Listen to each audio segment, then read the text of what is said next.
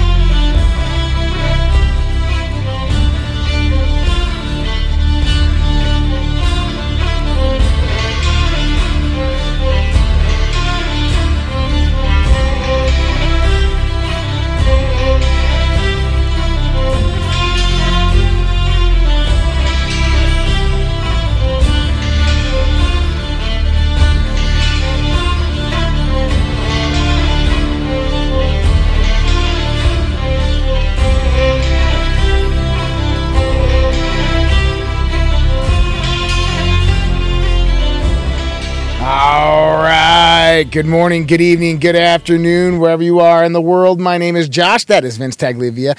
This is the Red Pill Project Daily Dose, live with you Monday through Thursday, 8.30 p.m. Eastern Standard Time, 6.30 p.m. Mountain Standard Time. This is where we bring you the unfolding global conspiracy of communism coming to America, of the Great Reset of Agenda 2030, of the globalist ploy to end sovereignty in the United States of America by undermining the United States Constitution, by going after our rights, our liberties, our freedoms here at home, destroying the community, the family, the schools, the hijacking of our education, our academic, our political, our economic, and our social structures.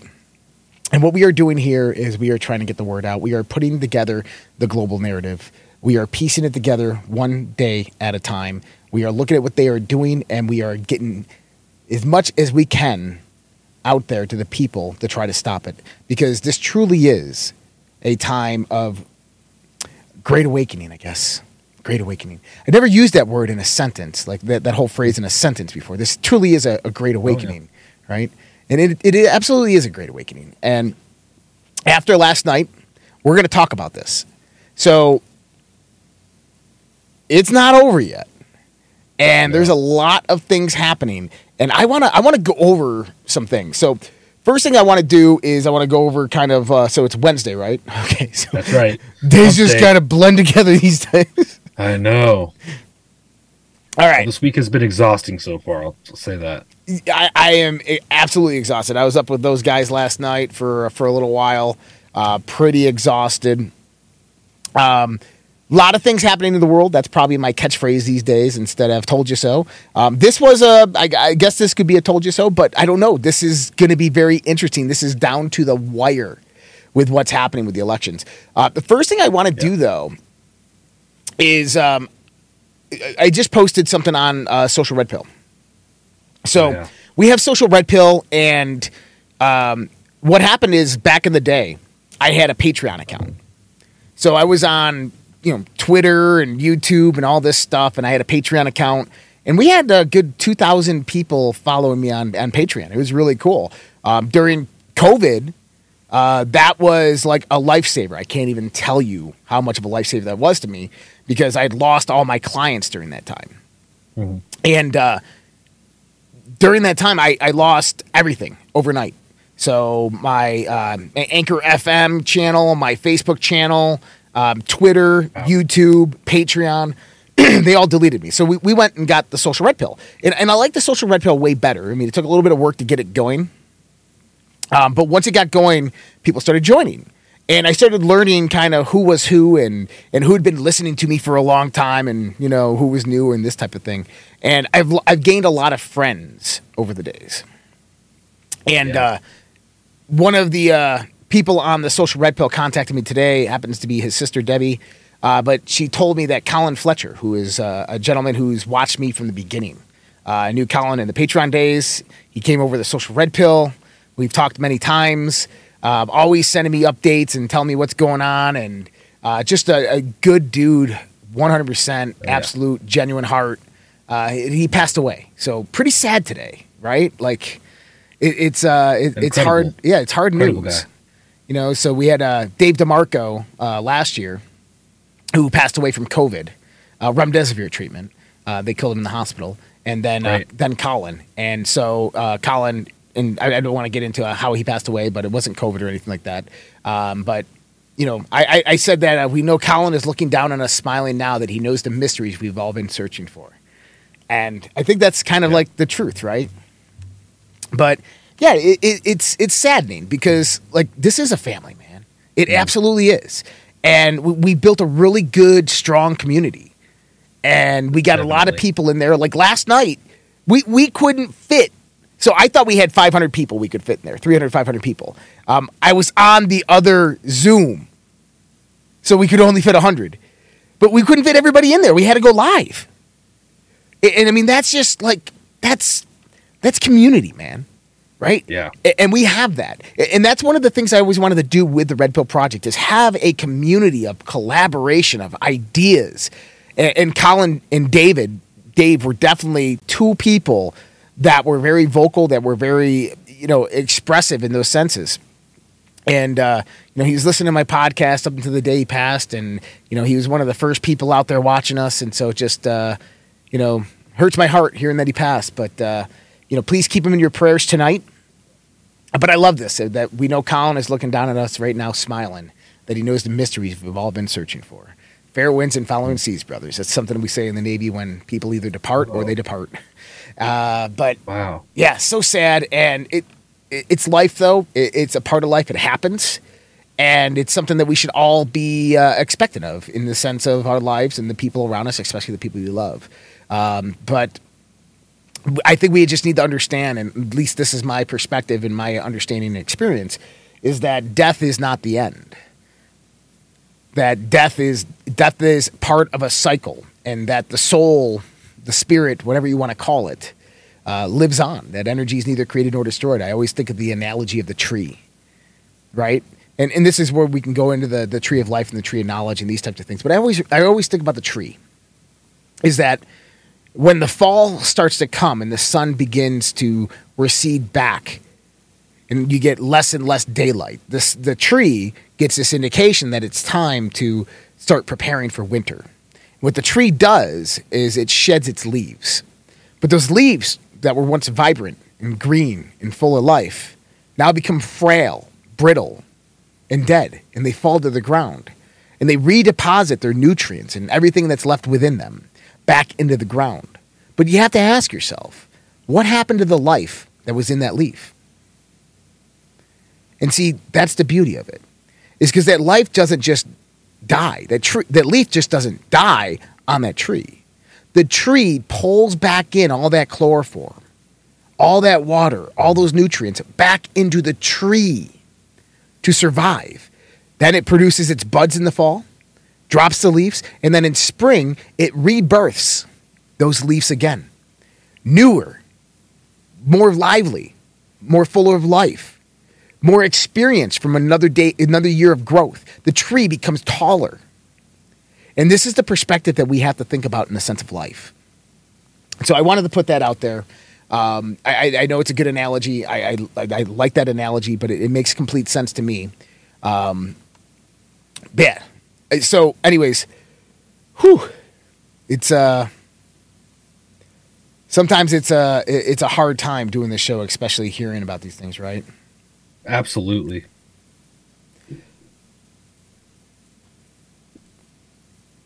All right, so we have, uh, I believe it's tr- uh, hurricane, hurricane headed towards Florida.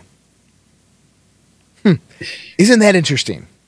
Matt, yeah, it is timing wise. Come on. It says uh, Nicole strengthens into a hurricane as it eyes Florida. I bet, I bet it's going to eye Mar-a-Lago, right? Probably. You know, I think that weather could be controlled, and I don't think it's out of the realm of possibilities that this is um, retaliation. I know it may sound crazy to probably your average Joe, but honestly, I think it's a possibility. Maybe it's not happening, but it just goes. That's what goes through my head. Yeah, I, I feel you, man. It's um, it just doesn't make sense that these two hurricanes are hitting during these times, right? like one hits right, like uh, what was it? Right, uh, beginning of October, Ian, and then you have Nicole, which is going to hit right after the midterms. I, I, do have to say something about Florida, though, and we'll talk about this during the election part. Mm-hmm. Um, there's a lot of controversy going back and forth between Trump and DeSantis. Mm-hmm. And there's a lot of it, this was a, an interesting statistic. It was all those rhino Republicans that were on Twitter and now coming out for DeSantis and against Trump on Twitter, right. which is kind of interesting. But yeah, we're going to talk about that a little bit because I got a I got an idea of what I really think is is happening here. Oh, cool. Okay. But Can't let's wait. let's get into the economic aspect of this because the markets did respond today um, to what was happening. I will say you were right with your prediction last night. I was. well, you should have heard me Sunday when I was talking about crypto. Oh. Nail it? Nailed it. Nice. I, I, didn't expect the Binance FTX deal to go to the to the shits. Yeah. I think I was looking at some charts today and you were saying that Bitcoin could still dip down a little lower or a lot lower. No, and I yeah. was thinking what do you think there's a possibility it could go even as far down to 10 11,000? We'll talk about it in a minute. Okay. I got it. I'm going to cover it. Okay. Um, and I'll tell everybody what I've told everybody in my, my crypto mastermind for weeks. So the bottom's not in yet. Bottom's not in yet. Trust me. Trust me. The bottom's not in yet. Just wait. Um, and I don't even think we're at the bottom yet. So, um, I got an article up here from the Free West Media. Is the Federal Reserve merely incompetent, or is there a dark agenda? Um, I, I didn't have time to really go through this article too much, but it does bring up a good point. Is the Federal Reserve merely incompetent, or is there a darker agenda at play? And I would honestly go on to say that there is a darker agenda at play. If you know the origin stories of uh, the Federal Reserve Act 1913, of how it all came about, all the controversy around it, all the death that happened around it, um, all the people against it, all the people for it, and the the 20 year anniversary, which ended the Federal Reserve contract. What happened there in 1933? The United States going bankrupt. The Emergency Banking Acts that came out of that. The New Deal t- a decade later with FDR. Um, how this reorganized things, and then you had. You know the removal away from the uh, the gold standard in the in the 70s, but that really started in the 30s uh, when all of our gold was confiscated by the Federal Reserve. Um, there's definitely a darker agenda here. And one thing I can tell you is that if we're going to be a free, sovereign nation of sovereign, free citizens, mm-hmm. then you have to get rid of your central bank. You have to get rid of the Federal Reserve. There is no if, ands, or buts about it. You have to get rid of the Federal Reserve. It has to go away. And you have to have a gold or precious metal backed currency. And the people's yeah. money has to be legitimate, lawful money. Lawful money you know, you may be onto something with that, man. Oh, yeah, I... it makes sense. Absolutely.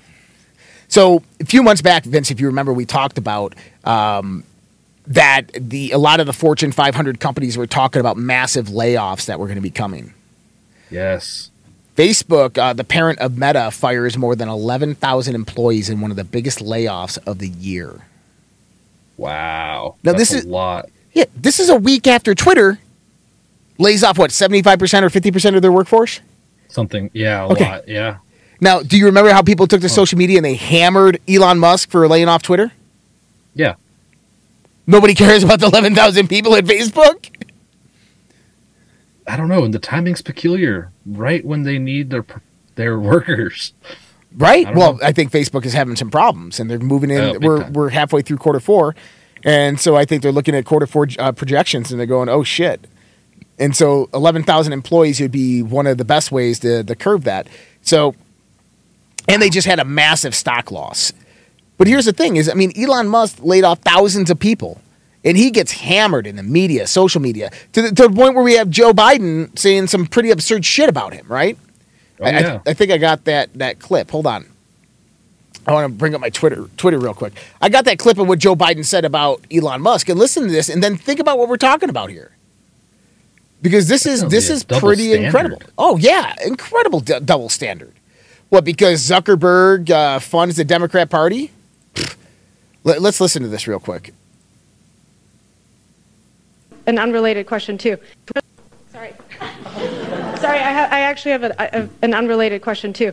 Um, Mr. President, do you think Elon Musk is a threat to U.S. national security? And should the U.S. and with the tools you have investigate his joint acquisition of Twitter with foreign governments, which include the Saudis?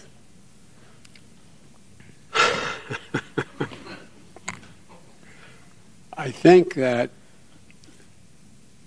Elon Musk's cooperation and or technical relationships with other countries uh, is worthy of being looked at. Whether or not he is doing anything inappropriate, I'm not suggesting that. I'm suggesting that it's worth, worth being looked at. Uh, and uh, um, and uh, but that's all I'll say. There's a lot of ways. Uh, all right. There's a lot of ways of how they can look into Elon Musk. All this dude did is use capitalism to go out there and buy a company, and he's being attacked and hammered. Yeah. He lays off, dude. you know, 50% of his people, and all of a sudden, oh, you're a horrible human being. How come you, wow. how dare you do that before the holidays? You know, these people got families. Like, this one person just just had a baby and she's on maternity leave, and you, and you got rid of her.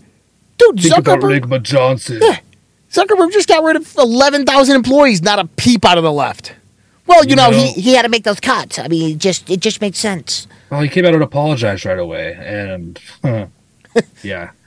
Dude, so this is what to, you expect from a illegitimate, crazy, power hungry regime. They're going to do everything they yep. can. You can see Zuckerberg now.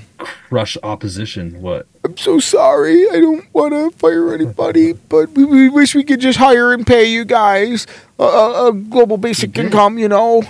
He apologized. Really sorry. Yeah. Get out of here, dude. You don't care. Yep. Larry Summers sends stark inflation warning to Joe Biden. Larry Summers is urging Washington to tap the brakes on stimulus or risk unleashing a serious burst of inflation. I think policy is rather overdoing it, Summers said in recorded comments at Coindesk conference, where he uh, released Wednesday. The sense of uh, uh, serenity and complacency being projected by the economic policymakers that this is all something they can easily be managed is misplaced. The former Clinton Obama official took issue with how the Federal Reserve and fiscal powers continue to turbocharge the economy, even though the once real risk of catastrophic deflationary spiral has since faded. We're taking very substantial risk on the inflation side, Summers said in his remarks originally made May 18th, adding to a series of warnings for the former Harvard president has issues in recent weeks. Um, inflation's a problem, man. And, well, the interesting thing about this is it's being reported by the fake news, CNN, which has been reporting a couple stories where you're like, hey, why are you reporting the truth? This is weird. I've seen a slight change in the last couple years, especially the last couple weeks. The last couple days. Yeah, the narrative's just changing. It's wild. So, so I go ahead. Go ahead. Sorry. There's no hiding the truth about the finance and everything because they have no choice now but to put it on the mainstream and we're seeing. So I think the world has woken up. I think that the mainstream media knows and understands who we are, how powerful we are. I'm positive that the liberals saw the real numbers of what happened yesterday. They went, oh no, we better at least give them something. Stop cheating now. They're going to catch us and hang us. I, I I'm telling we're going to talk about what's happening and what this is going to look like. But I want to show you something first. See it. If you remember in Brazil, yeah. The Bolsonaris were called the fringe minority. Yep. Okay? Sounds familiar. And we even had an argument last night on the Zoom call where someone was talking about this and you know how well you know they're, they're, they're out there and it's not as big as you think in the sense of the uh, the silent majority and something. I said no no no no no no. That's what the same thing they said in Brazil. Look at this. This is the fringe minority in Brazil.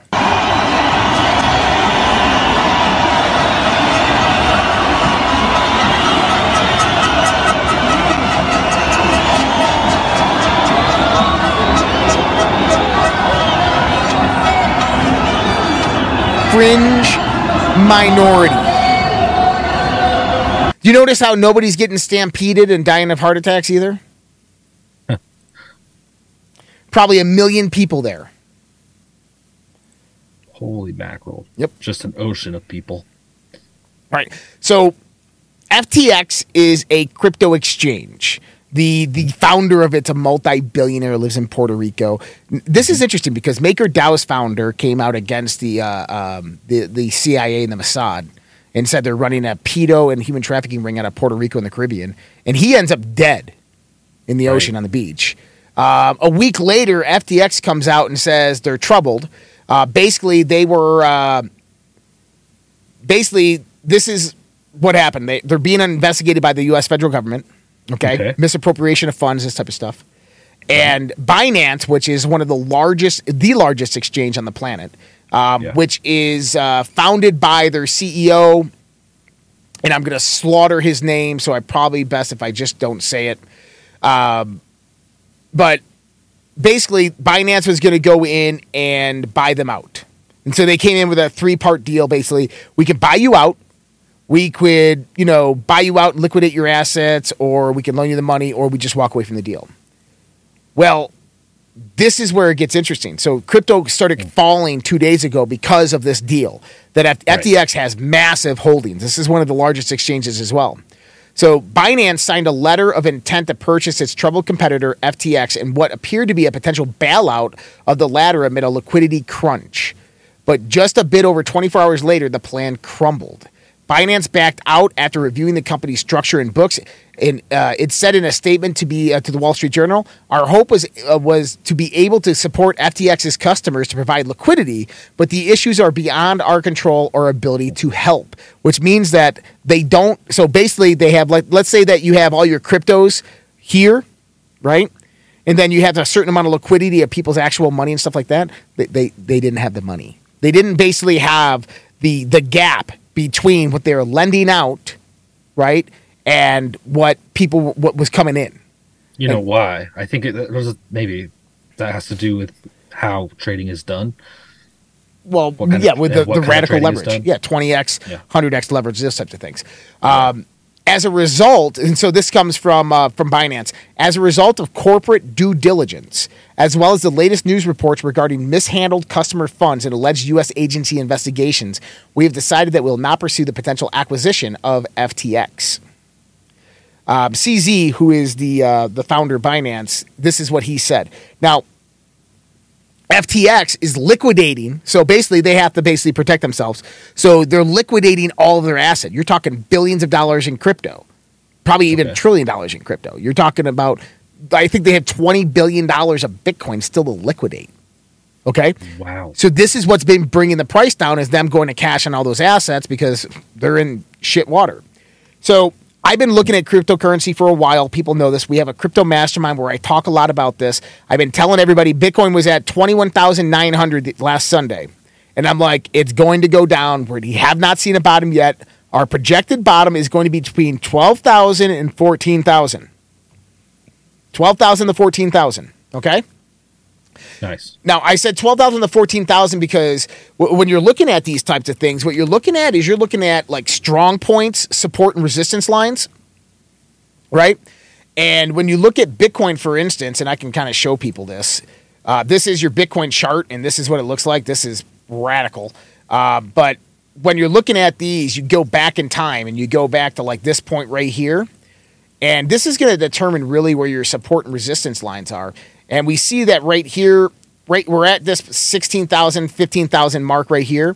We have another point right there, that 14,000, and another point right there, to 12,000. So this is why I take that 12,000 to 14,000 range right there, because these are two really strong buy up points where there's a lot of buyers.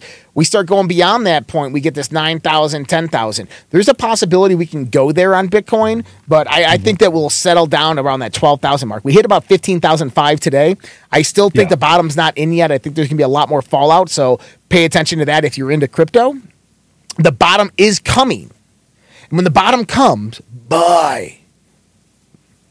That, that's yeah. my suggestion. Not even just buy Bitcoin, but buy into all the other coins out there, including Doge and all that. Not financial advice, but just saying if you're getting into it.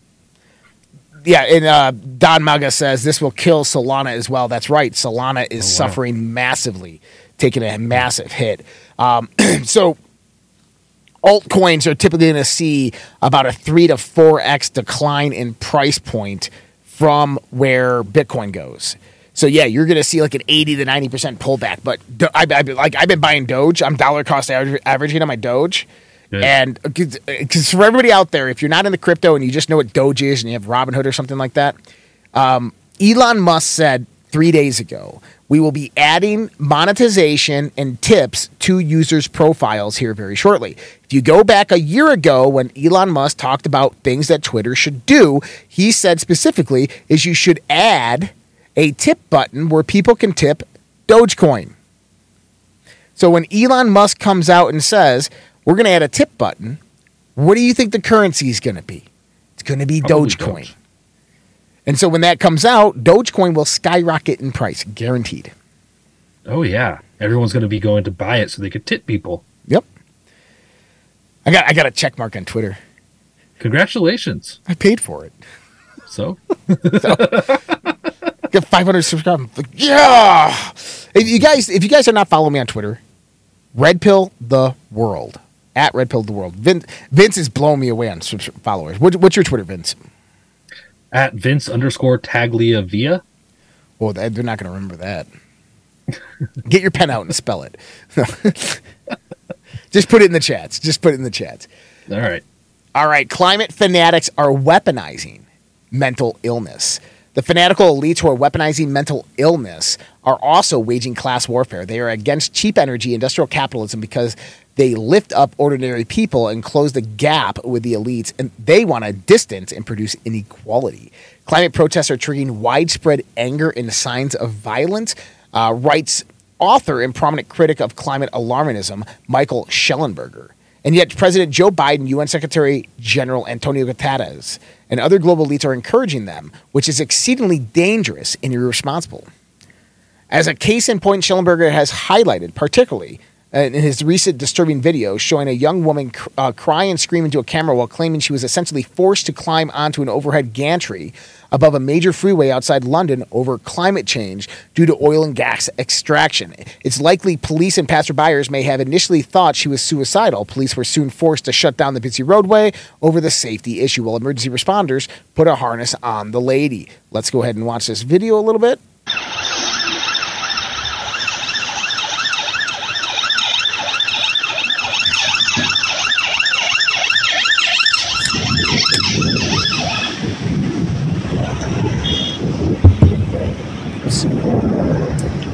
Hello, my name is Louise. I'm 24 years old and I'm here. I'm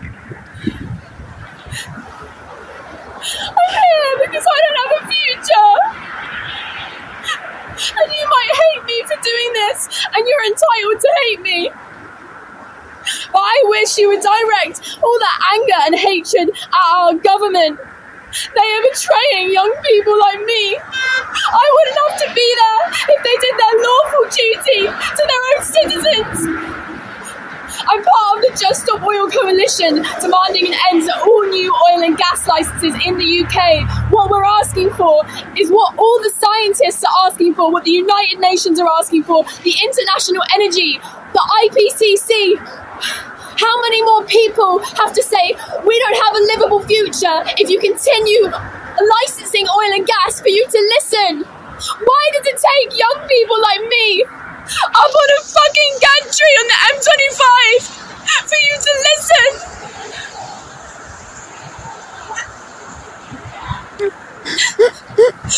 Over a thousand people in the UK died in just a few days because of the 40 degree heat, because of the climate crisis, which is fueled by oil, gas, coal, fossil fuels, and our government. They they die because of the lack of. what the fuck?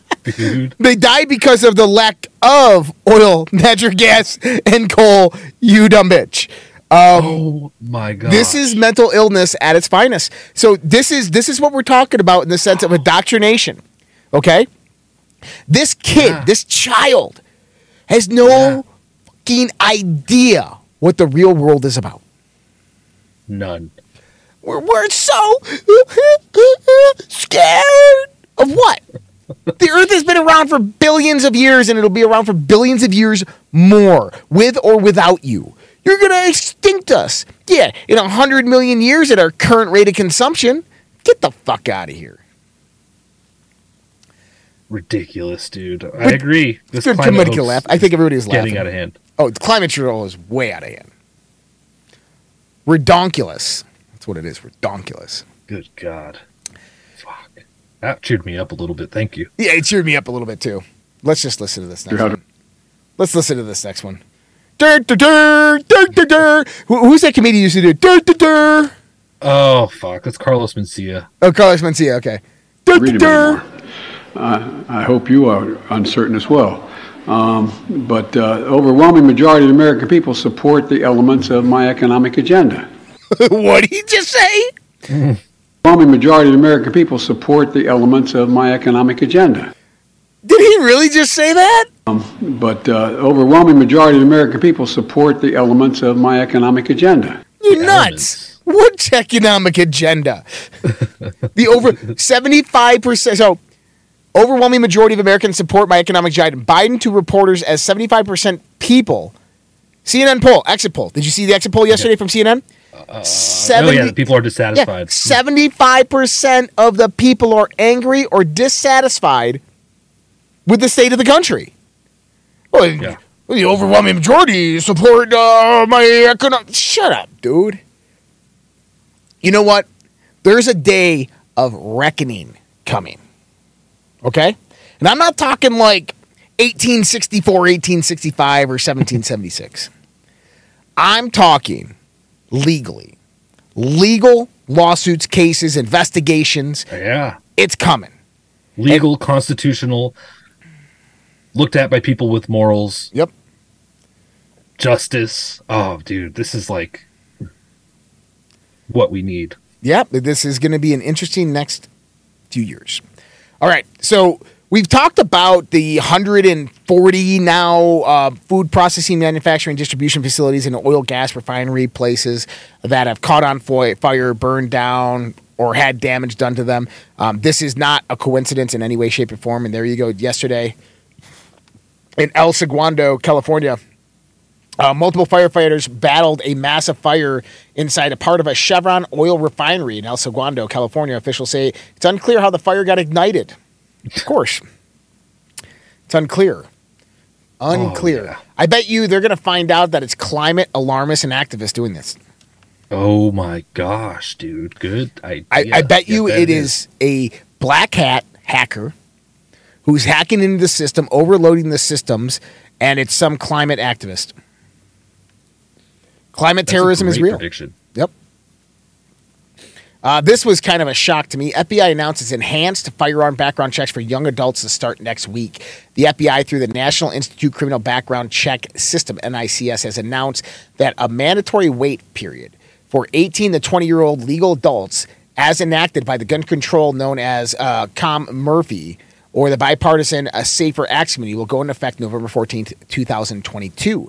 Gun Owners of America reported the issue on October 22nd when the FBI launched their enhanced background checks for 18 to 20 year olds in the state of Maine. Those under the age of 21 will receive an initial delay that could last about two weeks. This delay is supposedly um, to allow the FBI to con- contact local law enforcement and check with state databases to enhance the background check system's effectiveness. There is nothing but a way to make it more difficult for young adults to own firearms. It's a mandatory wait periods for anti-gunners have now added to a background check system that is broken well beyond repair. Blah blah blah blah blah blah blah. Well, you know, you know what the main reason they're doing this for? And it's not that I, I agree with it. I don't agree with it. Create a list. No, no, no. What? Look at the age range 18 to 20 year olds. What do we have in this country that 95% of every single person that takes part in it is a male 18 to 20 years old? Or a minor. Uh, yeah, shootings. School shootings. Yeah. Yeah. Yeah. It, it, that, that's why they're doing this. Now, I understand their logic and rationale, but here's the thing. the Supreme Court has ruled multiple times that you cannot segregate a population based upon age, sex, race, or any of those things. So if there's a certain law in place, like or a constitutional amendment, like the Second Amendment, you can't say, hey, the Second Amendment only applies to these guys and these guys get a stipulation in there. You can't do that. The Supreme Court has already ruled on this.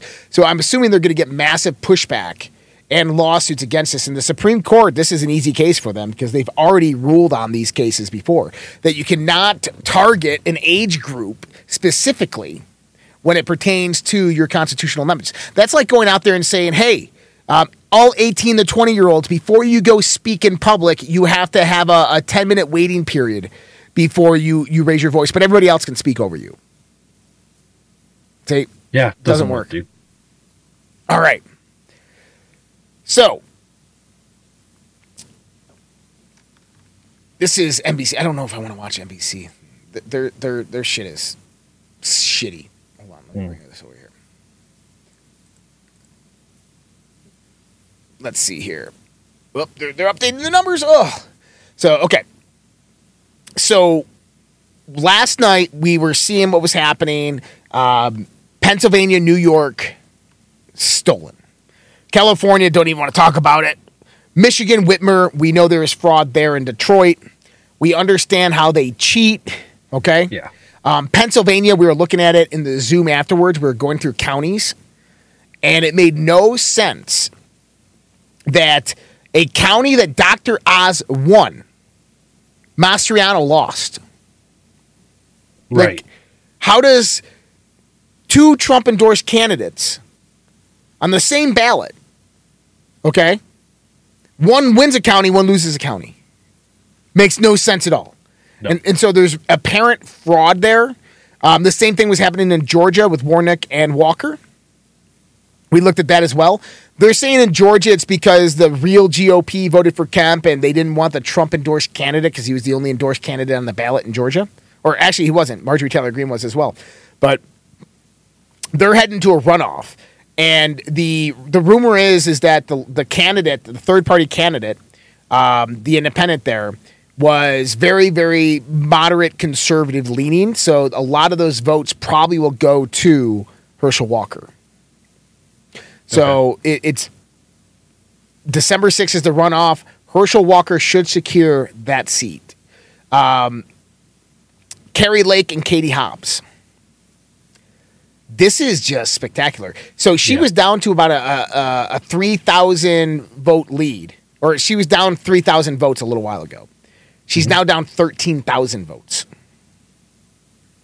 Wow. Yeah. So it's definitely changed. It's 50.34% for Katie Hobbs and uh, 49.66% for Kari Lake. Not looking good for her um, even though people are coming out saying that she's going to win. But you still have 30% of the vote left. Now, um, Greg Phillips from uh, True the Vote, as well as General Mike Flynn, whose team is on it, Lindell, everybody are coming out and saying that those 30% left of votes are coming from predominantly conservative areas of where in prior elections Republicans have won 75% of the vote. Okay, that's good. Th- that's real good. Because here's the thing: is if you're looking at um, one point, you know, two, three million votes, right, and you have thirty percent left, that's a lot of votes. Okay. Yeah. And if seventy percent of those lot of votes go to Kari Lake, it's over. She wins. Now, I started thinking about this. Why did they target Pennsylvania and Arizona for stealing? Good question. Any Thoughts? Oh, I got one. Mm-hmm. Who were the two governors on the ballot this year that were both election deniers and said they were going to investigate their state's involvement in the 2020 steal? Who? Kari Lake and Doug Mastriano. Arizona, Pennsylvania. So that's purely why you think? Purely why they stole those states specifically. Plus, each one had a senator up for grab they can steal the senators at the same time and secure this uh, secure the Senate. Their their whole point, okay, was to stop impeachment of Joe Biden and stop the investigation into the 2020 election, which basically unravels their whole voter fraud scheme. Yeah. So they cannot allow Mastriano or Kari Lake to get in. If Kari Lake gets in, you are going to see something you've never seen before. I guarantee she is going to rip that shit apart. And she's going to investigate 2020. She's going to investigate what happened in Arizona this time. People are going to go to jail. I- am just saying, if she gets in. Eh, now, it's there's there's a lot of stuff happening in Arizona. Blake Masters is still down by a significant amount, but they still have not called the race because there's still 30% left out there in predominantly red areas. So the projections right now from a lot of the people within the tr- truth movement, from a lot of people looking at the numbers, the data, watching the ballots come in, is that Blake Masters and Kari Lake will win Arizona. Okay? Yeah. now, if Blake Masters and Kari Lake win Arizona, mm-hmm. okay, Herschel Walker becomes that that one. Herschel Walker Warnock becomes that one for the majority. But either way, we'll have um, a, a basically a hung a hung Senate 50-50 if Warnock wins. So that this is this is actually really good.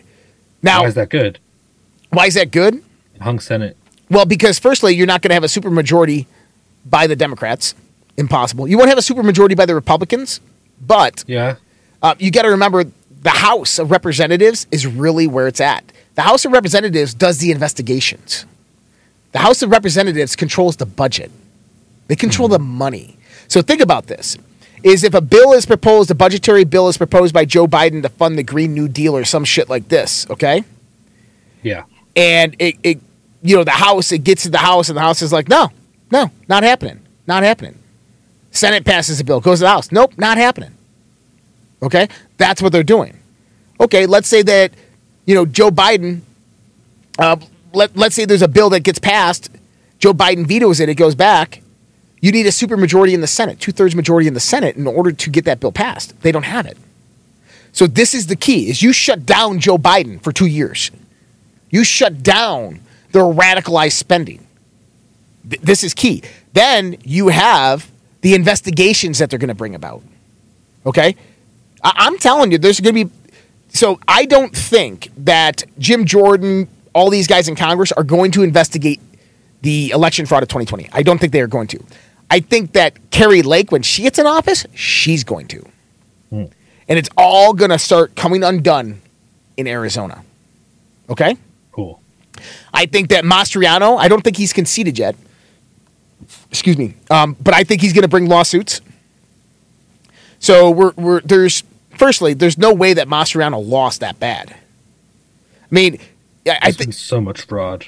Yeah, it, it's bad in Pennsylvania.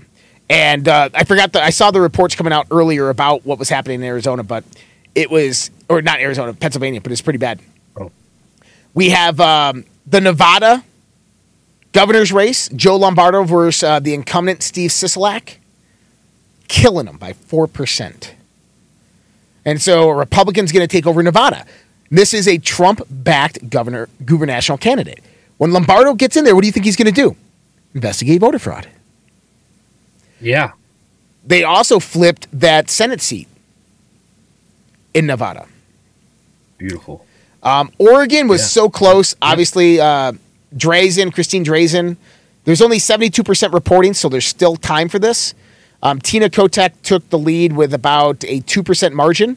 There's only 72% reporting, so we still have 30% to go. Um, I think Drazan will pull through on this one. Um, that is the governor's races. Um, what the other one is Alaska. Mike Dunleavy looks like he's going to win that. Uh, no problem whatsoever. Going to the Senate, and I can show you guys all this. This is what we are just talking about. Blake Masters uh, and uh, Mark Kelly, 46 to 51, 979 to 884.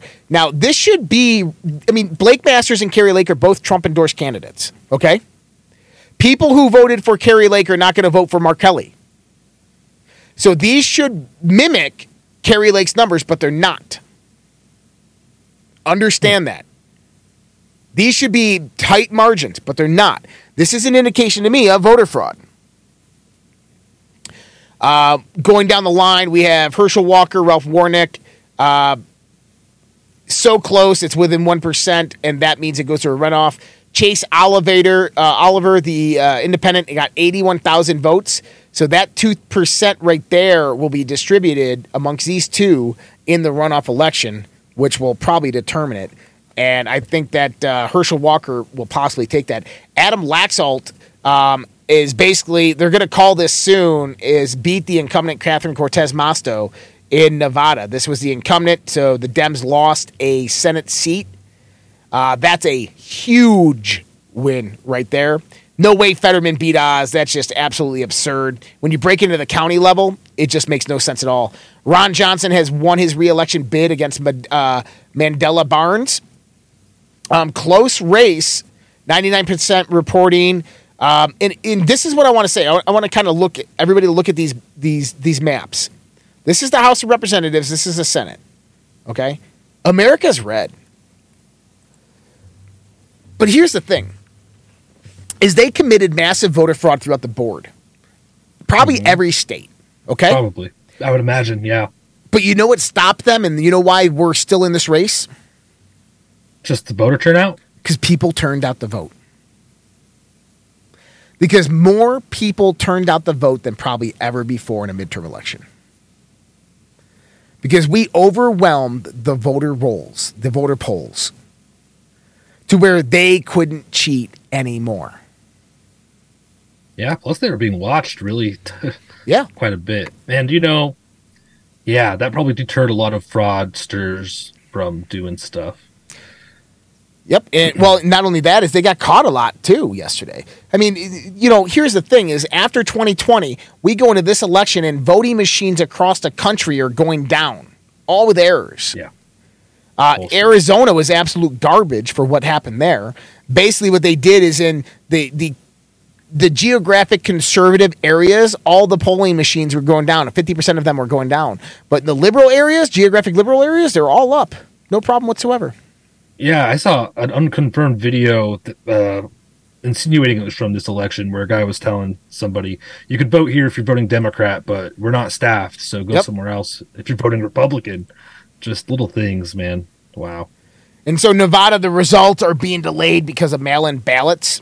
So we'll see what ha- that happens, and hopefully this isn't their their methodology, the cheat.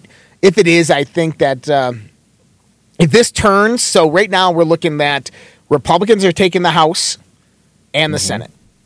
Okay? Um, if that's the case, this was definitely a red wave. Okay? Kari Lake gets into Arizona, absolutely a red wave. Even though some people we were, were rooting for lost, it's okay, it happens. But here's the thing is the investigations can start and the truth can start coming out. Um, so I, I think that this is a, a good this is a good starting point for where we need to be. Now, I don't think honestly that um, I don't think honestly that the Democrats are going to win the House and the Senate. They might come out with Warnock winning, where they have a 50-50 split in the Senate, um, or Masters and Warn or Masters loses and Warnock wins, where it's 49-51, where they have the majority even in that scenario, it's still good for us because we control the house. Yeah, but I think still we need to get to the root of all this because we can't do elections like this every single election. Yeah, it's just not not feasible at all. Let's look at not this election close. fraud uh, allegations in uh, New York. Want to? Yeah, let's see it. Coming in off of New York, we were seeing nothing coming in from New York uh, all of the evening until all of a sudden we have 99% posted uh, in the governor's race for New York, and you see all the blue that's that's there, all the statements that are there. But look at the red. The red is Zeldin. But look at when I scroll over what it shows. It shows Zeldin at 63.1% with 34,311. It's very important to pay attention to that because when I move into the next one, well, it's not that one. I move into this one, same amount, 63.1% at 34,311. Oh, same thing in this one. Oh, same thing in that one. Oh, same thing in that one. Same thing there. Same numbers there. Identically. 34,311 votes, 63.1% polling in all but one of the districts Look at that. Same thing there, even in the little little bitty ones.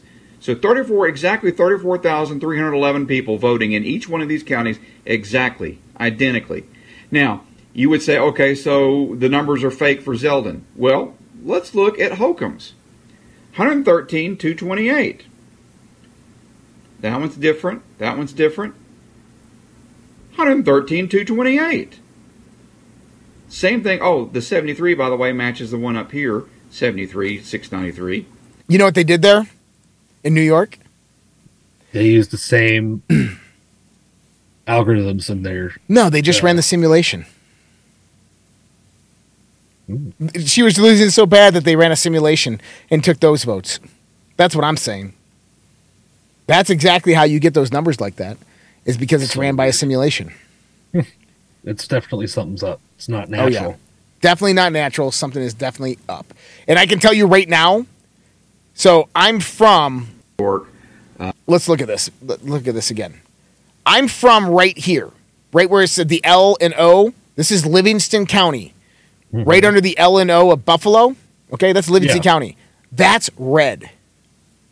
I'm telling you, that's red. Monroe County, which is right above it, which went red, um, is typically a blue county, but their voter machines went out last night for almost a whole night. People couldn't vote. Hmm. How about this for Pennsylvania voter fraud? Democrats elect at least two dead candidates in addition to Fetterman. this is no joke. Democrat yeah. voters elected two dead people on Tuesday night, one in Pennsylvania and another in Tennessee. In Pennsylvania, Democrat Tony DeLuca, who died last month of lymphoma, was reelected over Green Party challenger Queonia Zara Livingston. Election officials claimed that because his death occurred so close to the election, they could not change the ballots in time. Now a special election must be held to choose a proper candidate to take his place. While we're incredibly saddened by the loss of Representative DeLuca, we are proud to see the voters to continue to show their support and confidence in him. That's ridiculous. You're telling me that people voted for a dead guy? No, doesn't happen that way. In uh, Tennessee, voters elected State Representative Barbara Ward, who died in October. Her funeral was held November 5th. This was national news. She won 73% of the vote, while her Republican, Republican challenger, Mark Porter, only won 27%. Memphis elected a deceased Democrat to the Tennessee State House. No, they didn't. Dead people voting for dead people. Yeah, dead people voting for dead people. Exactly, Vince. That's a great Twitter post right there. dead people voting for dead people. Ridiculous. Just, like, like, come on. Like, it's just a coincidence, man. They just didn't know he was dead. Seventy-three percent of the people in that district didn't know that they died. Right. Wow. Unbelievable. Yeah. So we'll have to wait yep. for that those elections. Two elections I thought were going to be cheated, but these people got shunned. They blew over nearly 200 million on per- perennial losers Beto O'Rourke and Stacey Abrams. 200 million gone down the drain. Uh oh, losers. Yep, and and Stacey. So you know you know what I what I think is going to happen here. What? Abrams O'Rourke, 2024. Oh, they better get her braces first. well, I'm glad she lost because that would have been devastating for Georgia. Oh my gosh. Yeah, that would have been ugly. Uh, no pun intended. That would have been terrible. So Scott Jensen, Dr. Scott Jensen, uh, state senator from Minnesota, running for governor, who's been on this show before. Uh, he said tonight I have called Governor Walton conceded. Scott, I'm sorry, you should never have conceded. What did Mike Lindell have to say? Well, look at that graph. Look at that beautiful graph. Mike Lindell says that uh, Scott Jensen, that election was stolen from you by Tim Walz. Look at that. That that's exactly what we were seeing right there in New York State. See how the Tim Walz every time that Scott uh, that Scott Jensen gets a vote, it's basically doubling Walz's the whole line. Uh, some ratio, some ratio, yeah. Yeah, it, no, it mimics it exactly. It's mimicking it exactly. Per hour, boom, boom, boom. That's election fraud. That's a violation what's known as Benford's Law. That's and, it, Benford's Law. Yep, and, and Scott Jensen should have never conceded. Oz should have never conceded. Uh, Lee Zeldin, I think, even conceded, which, whatever. This is ridiculous, dude. Yep. I think Lee Zeldin was told to concede. They already had a threat on his life. Oh, man. Hey, so the first transgender Democrat wins the Minnesota House seat in landslide victory. I'm moving to Minnesota. This is District 66A. Um, Lee Fink. Fink. Fink? Fink. Huh. Wait, is her name really Fink? Oh, no. Who's she related to? No, no. It, it, reminds me of uh, Ray Finkle from Ace Ventura. Laces out. You remember he dressed up as a dude, or he dressed up as a ah, chick, and he was dating Ace Ventura and kissed uh, kissed Ace Ventura, and it was really Ray Finkle. I don't remember that. Oh, God, you gotta watch it. I love um, Ace Ventura. Landslide vote, fifteen thousand six hundred thirty-five votes. Uh, Finkel served St. Paul, Falcon Heights, Roseville, and Lauderdale. Um, well, you know what? Good for you. I mean, seriously, if you really truly did win on your own accord, you read a ga- good campaign, and there's no election fraud in Minnesota, good on you. But I doubt that's actually the case. You know who my yeah, senator is well, going to be? Who? You know who my senator will be? Who? Um, well, my, my representative, my House of Representatives is actually a Republican. So it's Minnesota District 6. But it's Amy Klobark, or Klobark, or whatever her name is. I'm not familiar with her. Oh, you'll know her once you see her. Amy? Yeah. Hold on. Let me show you. Uh, Minnesota District 6 Senator Amy Klobark. I think I, I can't say her fucking last name. Klobarkar.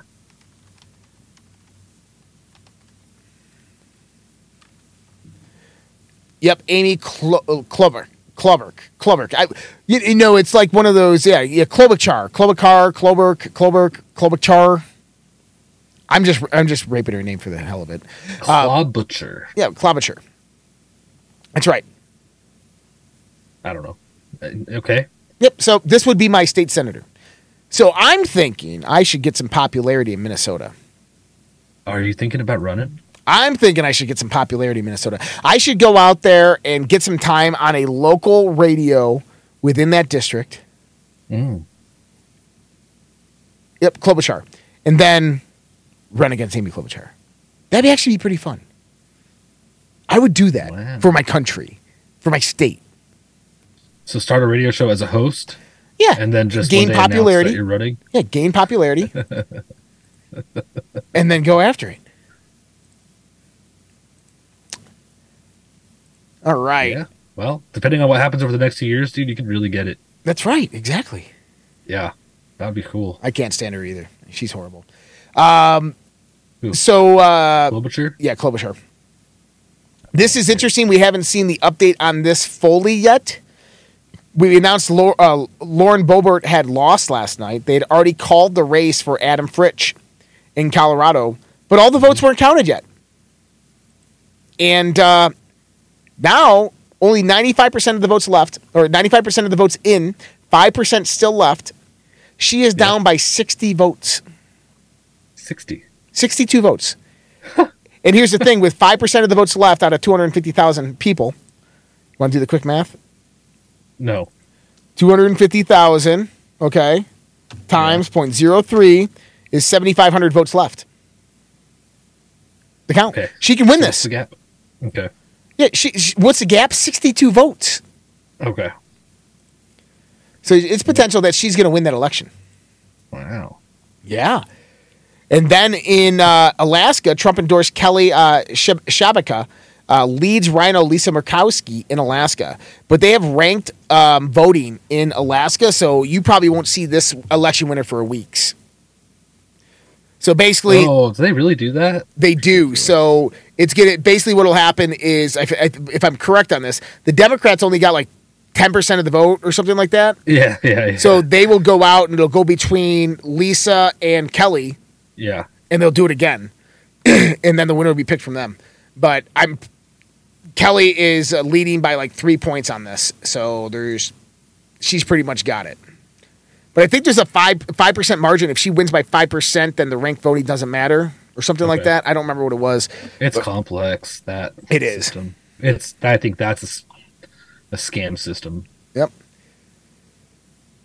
Revolver News reported November 4th, 2020, in the early morning hours after Election Day, Trump was up by substantial numbers of votes in battleground states of Michigan, Wisconsin, and Pennsylvania, all states he won four years earlier, only to lose them by the end of the week by de- after Democrats flooded deep blue districts like Philadelphia and Detroit, where Democrats own the political machines with phony ballots. Pennsylvania, in particular, it is a hot mess. There, Trump was a whopping uh, walloping 700,000 votes on the night of November 3rd, but wound up losing to Joe Biden by thousands of votes four days later because it took so long to count the ballots. Um, now we're seeing the same thing happen again. Oh, there's more ballots to count. We got to count all these ballots. And, and you know what they do is they find out what margin they need, and then they go out there, they make some ballots up, and they, they put them through the machine, and they win. and yeah. that needs to come to an end. Like it'll, it it's going to be a revolution. Yeah, how Florida's larger than a lot of these areas that can't count their ballots in a day, and they counted in a day. Florida has three times as many people that voted in their election than Arizona. Okay? And they counted their ballots in a night. What does that tell you? Fugazi. Fugazi. So, with the House Representatives being taken over by the Republicans, the rumor on the street is the Republicans are pushing for Kevin McCarthy becoming the Speaker of the House. Kevin uh, McCarthy, huh?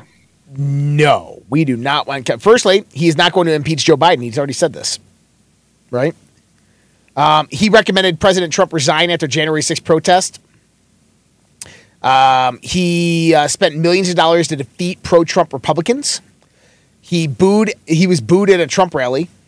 Kevin McCarthy, following the 2020 election, I don't think anybody is questioning the legitimacy of the election. It's over with. Uh, McCarthy McCarthy pushed RINO Tim Scott for president. Uh, yeah. Yep. McCarthy oh. blamed President Trump for the January 6th riot. McCarthy voted with Democrats to outsource U.S. jobs.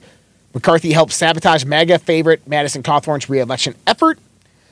Um, yeah, Kevin McCarthy cannot be trusted. So if they try to make him Speaker of the House, man, it, it, it's time for the Republicans to stand up, to go demand Ronna McDaniel step down and, and go to Congress and say, you guys are all going to lose your fucking reelection bid if you do this seriously, this is just how many RINOs are in there? That's the question. Yeah. You know? That's why I'm not that excited about this situation. The reason it's for their still kind of sorry to be doom and gloom, but it's still kind of um, in shambles in that regard.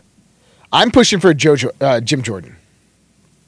Okay, that would, that would be good. I think I, I think Jim Jordan would be a good fit for a Speaker of the House, or Jim Jim Jordan Marjorie Taylor Greene, I think, would be the best Heck candidate.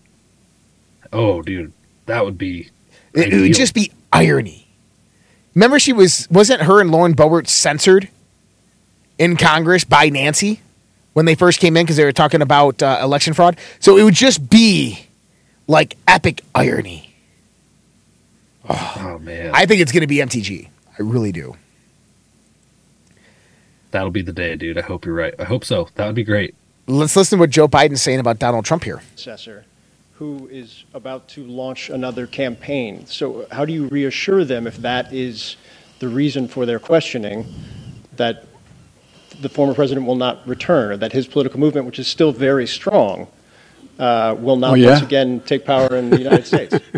well, um, we just have to demonstrate that he will not take power um, by uh, if we uh, if he does run uh, making sure he, uh, under legitimate efforts of uh, our Constitution, does not become the next president again. To your predecessor. Under the articles of the Constitution, he does not become president again. What article is he talking about? He's talking about the 14th Amendment. He's talking about the part where any president that enacts an insurrection. And so this is a so guys, I hope everybody just heard this. Why is this important? Well, this is how they could prevent Trump from running. Right, but Mary Trump warns the DOJ has a week to indict Trump, or much worse things are going to start happening. Listen to this. Are you hopeful, not tomorrow, but in the near term we're going to see Donald Trump indicted for just one of his crimes? Just pick any. I don't know if I if I'm hopeful, but all I can say is he has to be.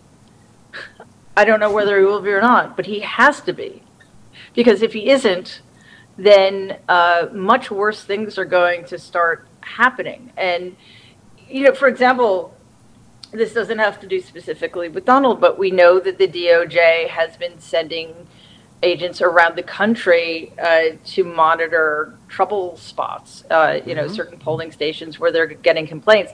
And DeSantis isn't allowing them to do that. Well, he doesn't have the right to keep them out. Uh, federal law, last I checked, in this in, in this instance, Trump state law. So, uh, what? Hold on, Mary.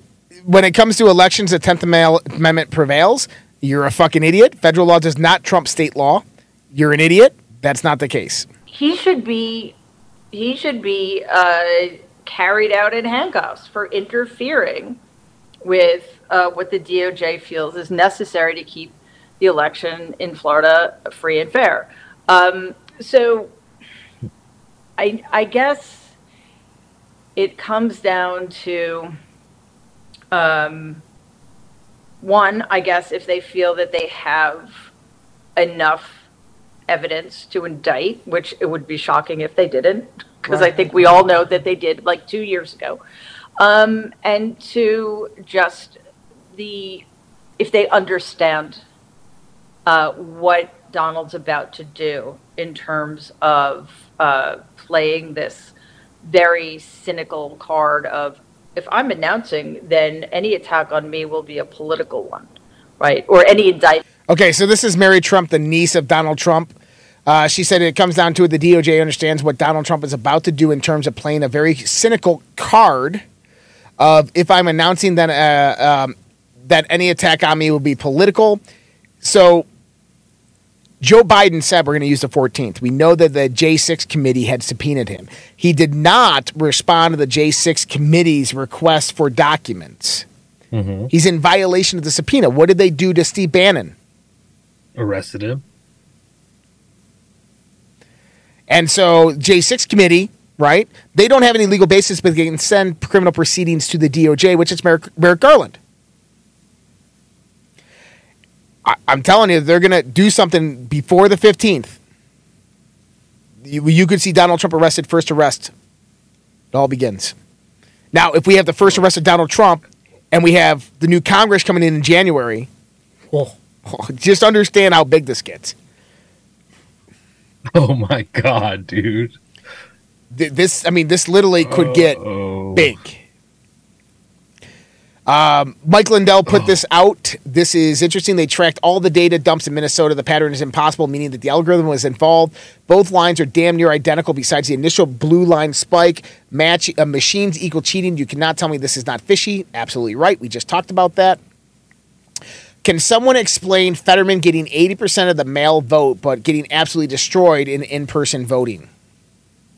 Deja vu. We saw this two years ago as well. Mm-hmm with different. Eighty percent of the mail-in vote. Look at that. Mm-hmm. Wow. Wow. And it's interesting that it's eighty percent.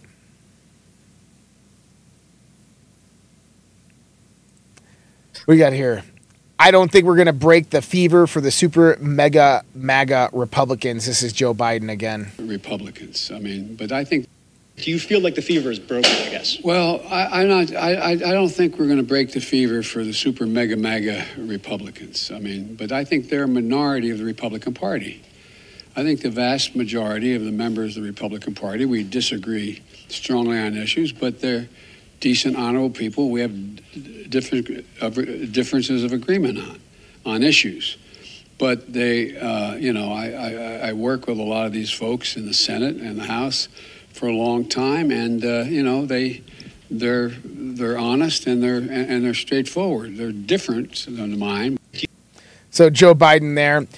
Um, I think he understands what's coming. I don't think he understands much throughout his day, but I think he knows what's coming. What do you think?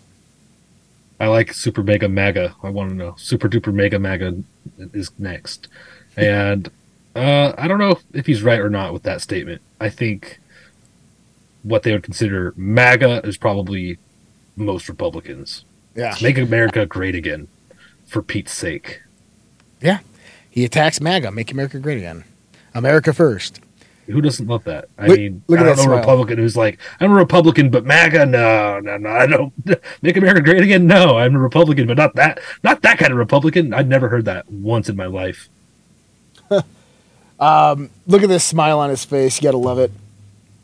Let's listen to what he has to say here. Republicans have made it clear that if they do take control of the House, that they want to launch a raft of investigations on day one into your handling of Afghanistan, the border. Uh, they want to look into some of your cabinet officials. They want to investigate you. They may even want to investigate your son. What's your message to Republicans who are considering investigating your family, and particularly your son Hunter's business dealings? Lots of luck in your senior year, as my coach used to say. Look, um, I think the American public want us to move on and get things done for them. And, uh, you know, I heard that there were, uh, it was reported, whether it's accurate or not, I'm not sure, but it was reported many times that Republicans were saying, and the former president said, how many times are you going to impeach Biden? You know, uh, impeachment proceeding against Biden. I mean, I think the I think the American people will look at all of that for what it is.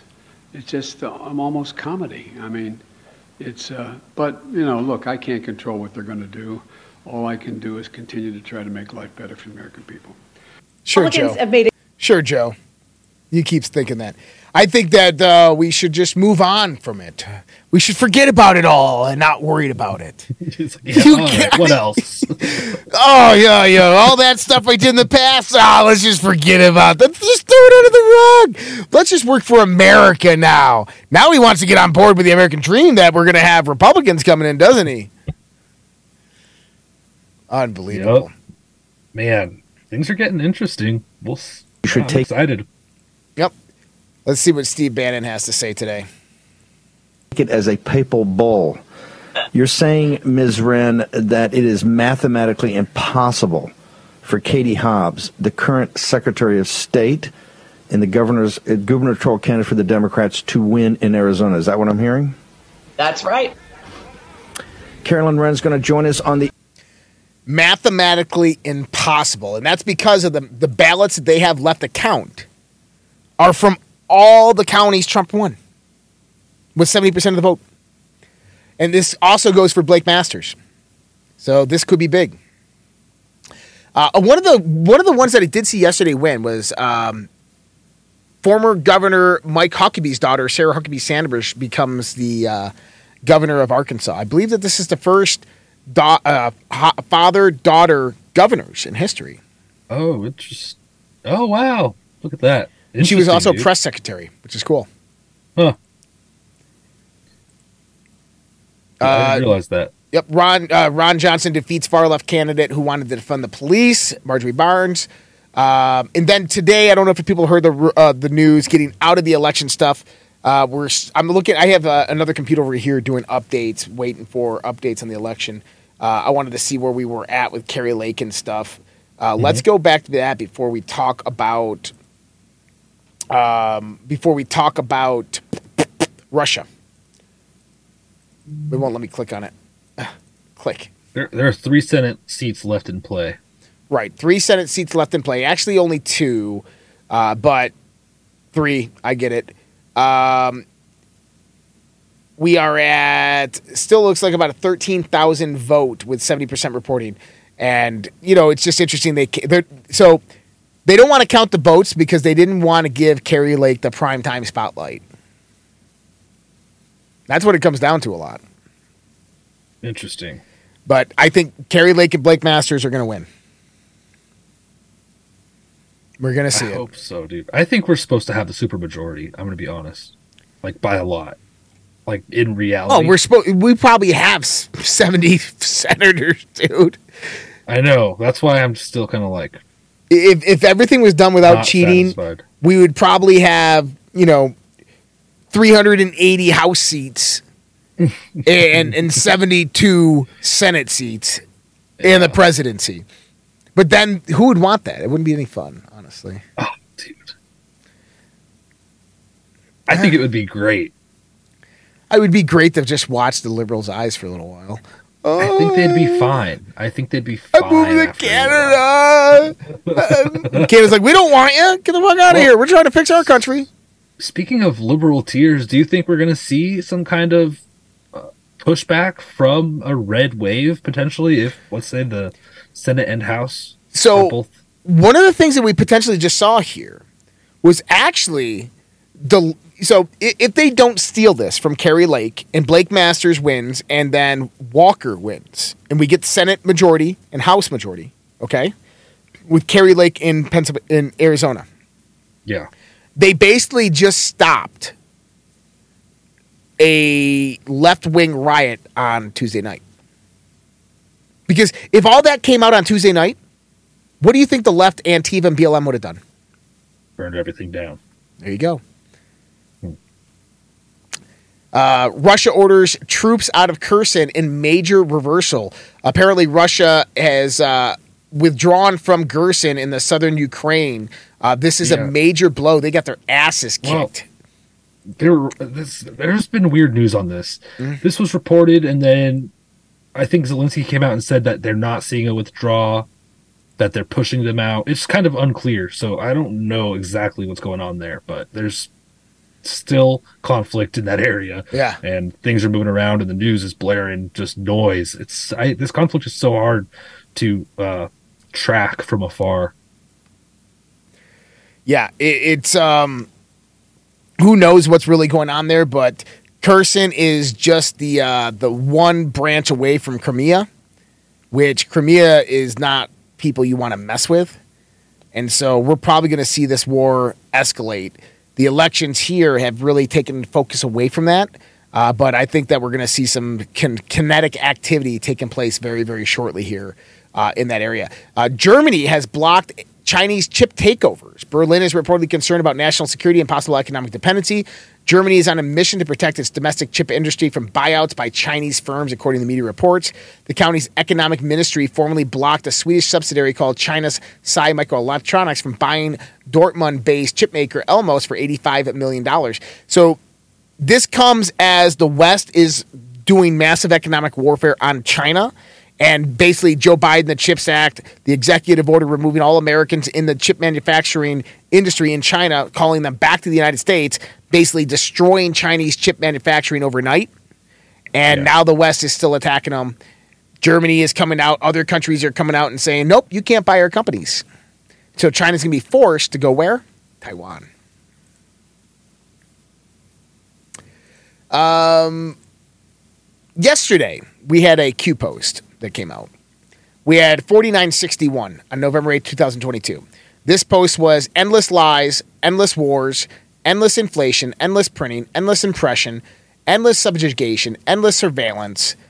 Who will put an end to the endless? And I want to pull this up real quick. I want to pull it up in a different way, viewpoint. Um, why isn't Q post online isn't updating?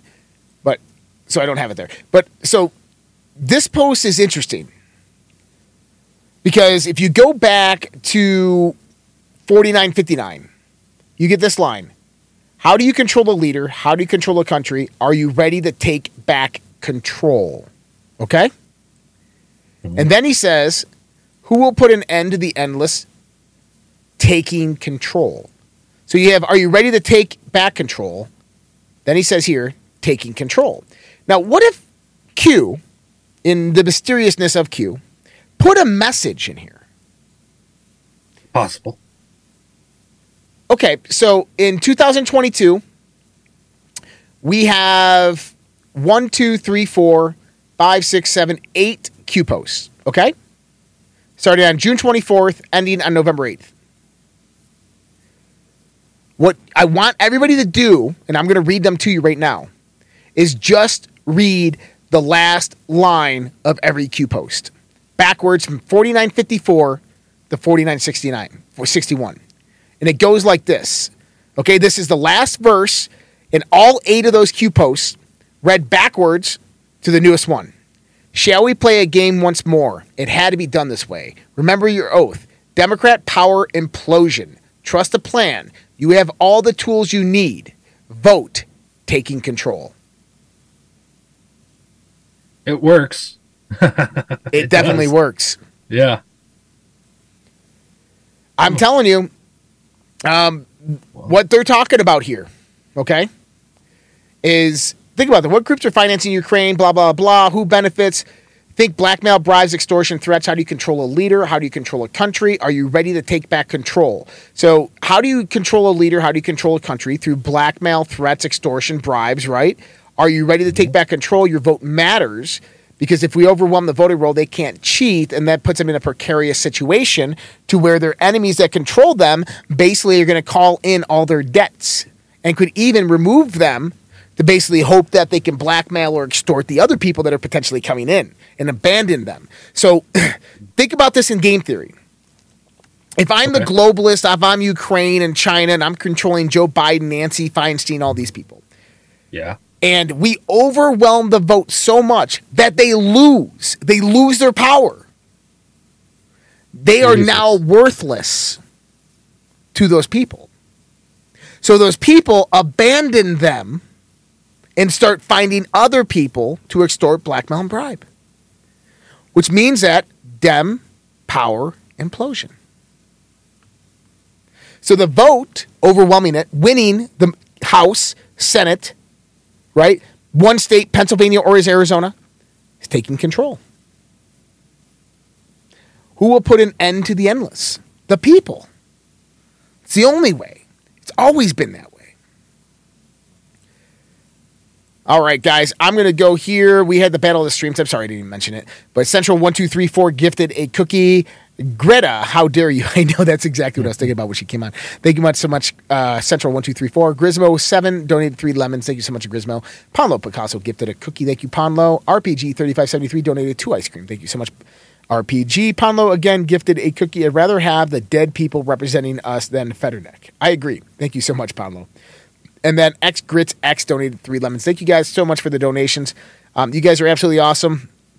Um, We'll be back with you tomorrow night with an ep- another episode of the Red Pill Project's Daily Dose and uh, keep all of this news flowing. If you guys are interested, we had, uh, who did we have? I, oh, I had uh, Russell J. Gould. I interviewed him to, uh, today on um, American Media Periscope. We're going to have him on Conversation on the Fringe as well. So uh, nice. we'll be letting you guys know. It was actually a really good conversation. He's a really cool guy. Um, this week we have um, Veterans Day on Friday, and I have no guest. So we will figure out what to do. Right. I got some ideas of what we can do. We'll talk about it. But other than that, guys, much love, respect. God bless you guys. You guys take care. We'll talk to you later. Good night.